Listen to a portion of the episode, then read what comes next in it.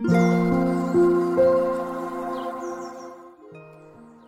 さんこんにちは、なおこです。インタビューライターがお送りするつづるラジオ。このチャンネルでは取材や執筆を通して学んだことフリーランスの暮らしやキャリアについてお話ししています。今日は4月10日月曜日です。皆さんいかがお過ごしでしょうか、えー、2週間ぶりの配信となります。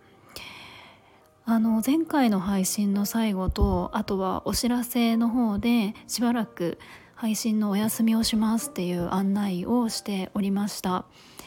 でまあ今日の配信ではこの間私が何をしていたかっていうのをお話ししたいと思います。でタイトルにもある通りヴィパッサナー瞑想っていうあの瞑想を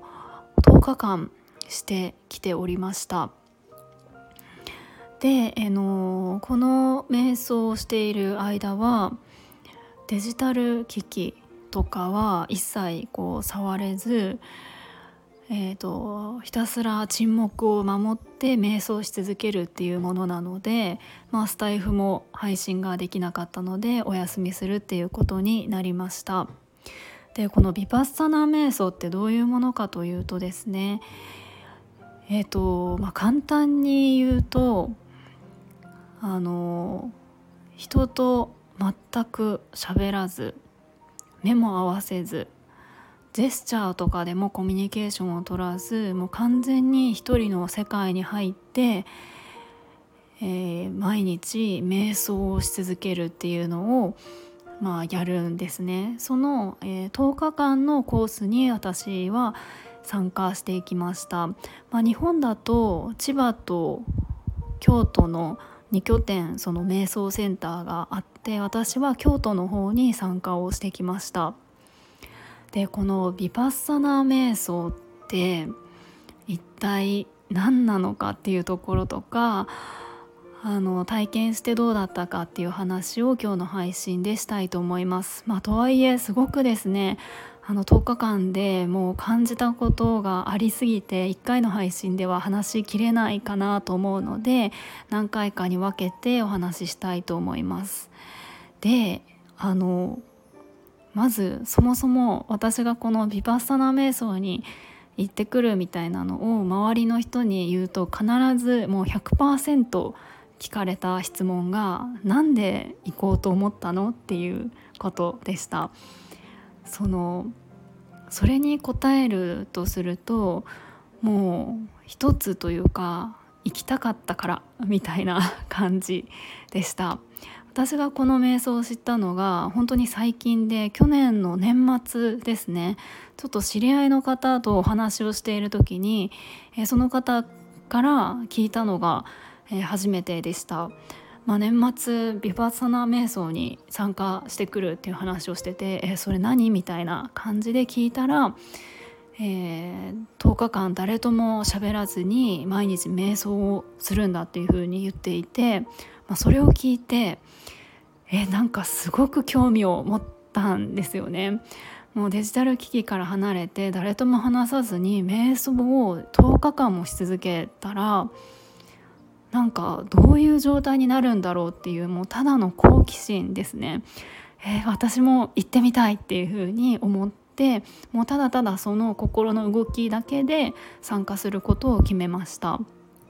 でなので私はこの、まあ、ビパッサナー瞑想っていうのが何なのかっていうのをほぼ知らずに行ってきたんですね。でまあ形としては、まあ、そういったあの人と喋らずあのいろんな情報を入れずみたいな感じでやるんですけれどもそもそもビパッサナってどういう意味かというとですね、えー、あるがまま物事のあるがままを見つめるっていう、えー、意味だそうです。で割と多く広まっている瞑想法っていうとあの呼吸ゆっくりとあの吸って吐いてというのをゆっくりしてそこに意識を向けるとか何かしらの情景を思い浮かべてそこに集中するとか何かのこう言葉を唱えてそこに集中するとか、えーと、そういった集中の対象を自分で外にこう作り出してやるっていうのが割と多く広まっている瞑想法なんですけれどもヴィパッサナー瞑想はあの全然違っていて何かの言葉とか情景とかえー、呼吸をちょっとこう深くやってみてそこに意識を向けるとかそういうことではなくてもうただただ自分の自然な状態に意識を向けていくっていう瞑想法です。まあ、これすごく細かく説明すると長くなってしまうんですけれども簡単に言うとただのあの深い呼吸じゃなくって最初はその普通の呼吸普段あの私たちって呼吸してますよね。その自然な呼吸に意識を向けていくところから始めて体全身の、えー、感覚あの皮膚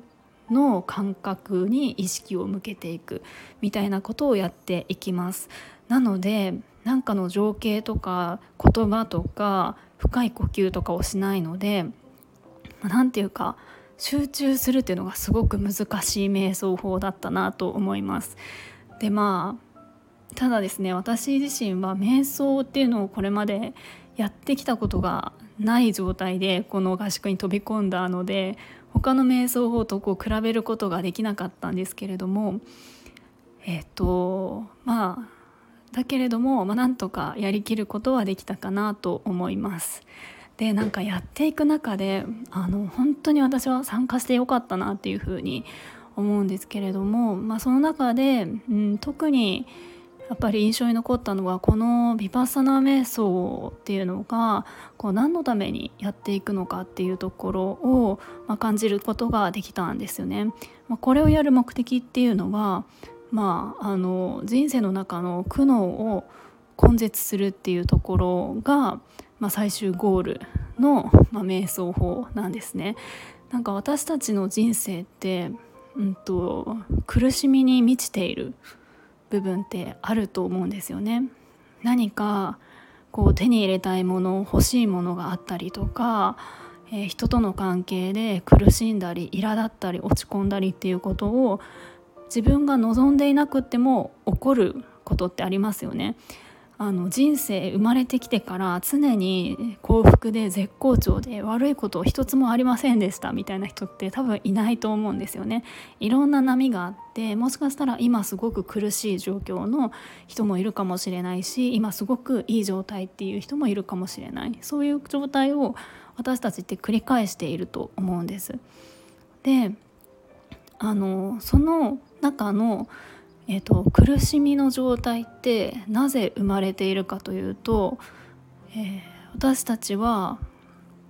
渇望と嫌悪に対して反応し続けているからなんだそうです。でこれどういうことかっていうとまず渇望っていうのは、えー、望んでもあの何て言うんですかね望むことというか何かが欲しい手に入れたいっていうのを思い続けることですね。まあ、これ一つ例を挙げると例えば、えーと、恋人が欲しい誰かとあの自分は今一人だから恋人が欲しいっていうのも一つ渇望でじゃあ恋人が欲しいなと思って素敵な恋人ができましたと。でそしたらそれで満足するんじゃなくて今度はあこの人と結婚したいっていうふうに思ってこれもまた渇望。で結婚したいっていうふうに願って結婚することができました。で結婚できたら今度は子供が欲しいっていうふうに思ってこれも渇望。で子供ができたとしたらこの子供なんかスポーツできるようになってほしいとか勉強できるようになってほしい。また望みをこう持ってどんどん成長していく中であ周りの子よりもできるようになってほしいいい大学に行ってほしいいい就職をしてほしいっていうのを求めていくとかあの大きいお家に住みたいとかいい車が欲しいとかとにかくいろんなものを求めるっていう状態を私たちはこう繰り返しているんですね。だから何かを手に入れるまあそれは物だけではなくってあの何かを手に入れたいっていう気持ちを常に持ち続けていることから苦しみにつながっていくとそして嫌悪っていうのが、まあ、あの人との関わりだったりして自分をこう侮辱してきたりとか、えー、いじめられたりとか攻撃されたりとか、まあ、そういうことがあると私たちってもう苛立ったりとか落ち込んだりとかそういった反応を示すわけですよね。なんかそれがある限りえーと、人生の中での苦悩っていうのはなくならないよっていう教えなんですね。まあ、つまり、えーと、反応するんじゃなくてただそれが起こったっていうことをただただその状態を観察しましょうっていうのがビパッサナー瞑想なんです。なので、えーと、瞑想の中でやるのは自分自身の体の感覚に意識を向けてそれをただ観察するっていうことをやっていきました。えっとまあ瞑想なので座ってやるんですけれどもあのちょっとこうあぐらをかくみたいなポーズだったりとか、まあ、何でもいいんですけれども自分の、まあ、座りやすいあの座り方で座るけれどもやっぱりこう何分かしてくるとしびれてきたりとか